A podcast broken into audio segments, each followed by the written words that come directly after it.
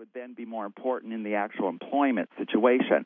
The reality is that does not hold true. The research will show overwhelmingly that despite the industry, despite the occupation, really across all jobs, the importance of a person's physical attractiveness plays a similar level of impact in the person's productivity and in the person's evaluation of his or her work. It's illegal to consider age, race, and religion when making hiring decisions. What about physical attractiveness? Do you think it's ethical to take that into account? You asked two questions. One is, is it legal? And the second is, is it ethical? yes, I did. Legal, technically, yes, it is legal to hire based on physical attractiveness. The reality, however, it would be extremely difficult to make our hiring decisions based on physical attractiveness and still do so in a legal framework. And the reason is the hiring personnel in that case would have to be very careful not to equate or use physical attractiveness as a surrogate measure for any of the federally protected determinants or features of a person, such as age, race, sex, national origin, disability, etc. So, on one dimension, technically it is legal, but in reality it would be extremely difficult to put into practice. In regard to the ethics of it, what's legal may not be ethically permissible. That becomes an individual decision, which is then tied very closely to is it good business practice? The ethics dimension of it is the hiring individuals really need to deliberate that strategy, so to speak, either implicitly or implicitly. Do they want to base hiring decisions on a person's physical attractiveness? Because the business side of that is what will that do to the other employees at the workplace? Will it create ill will to the newly hired employee and those considerations?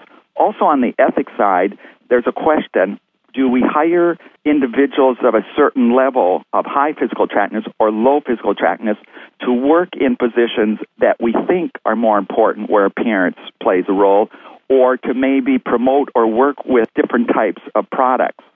An ethical question that came about early in this research in the last few years is do we hire, for example, in a spokesperson situation, individuals of very high physical attractiveness to promote luxury products upscale cars, jewelry, perfume, and then individuals of low physical attractiveness to then promote or sell or advertise more mundane products such as household cleaning products. If we would choose to do that, business wise, it may make sense. On the other hand, there's the ethical side. Do we want to promote the physical attractiveness phenomenon that basically holds that individuals of higher physical attractiveness realize certain benefits in life that individuals of lower physical attractiveness do not realize. Actually, this ties into fairly current events.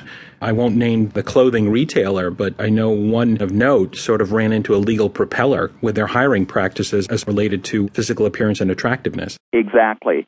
And in that case, the initial lawsuit was brought against that employer based on the notion that they were making a decision based on beauty or good looks mm-hmm. or physical attractiveness.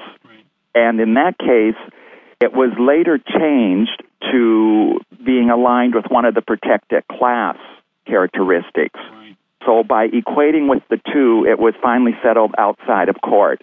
But you bring up a very good point in that case. It's a real world application of the notion. Here was an employer, presumably, who was making hiring decisions based on a person's physical attractiveness.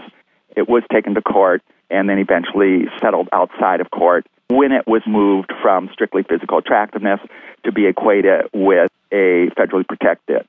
The thing that struck me about that case was the fact that it wasn't racial. It was purely based on the attractiveness of the people being hired. Exactly. What recommendations for the workplace would you make to someone who's not born with the movie star good looks? Short answer to that is that it's important for everyone to be aware that the so called playing field in the workplace might not always be level in terms of a person's looks or physical attractiveness. Despite this unleveled playing field, that need not be the end of the story for any individual person. The longer answer would be the individual needs to first acknowledge and keep cognizant that looks do count. And in some situations, a person's looks might dominate the situation, but looks do not rule.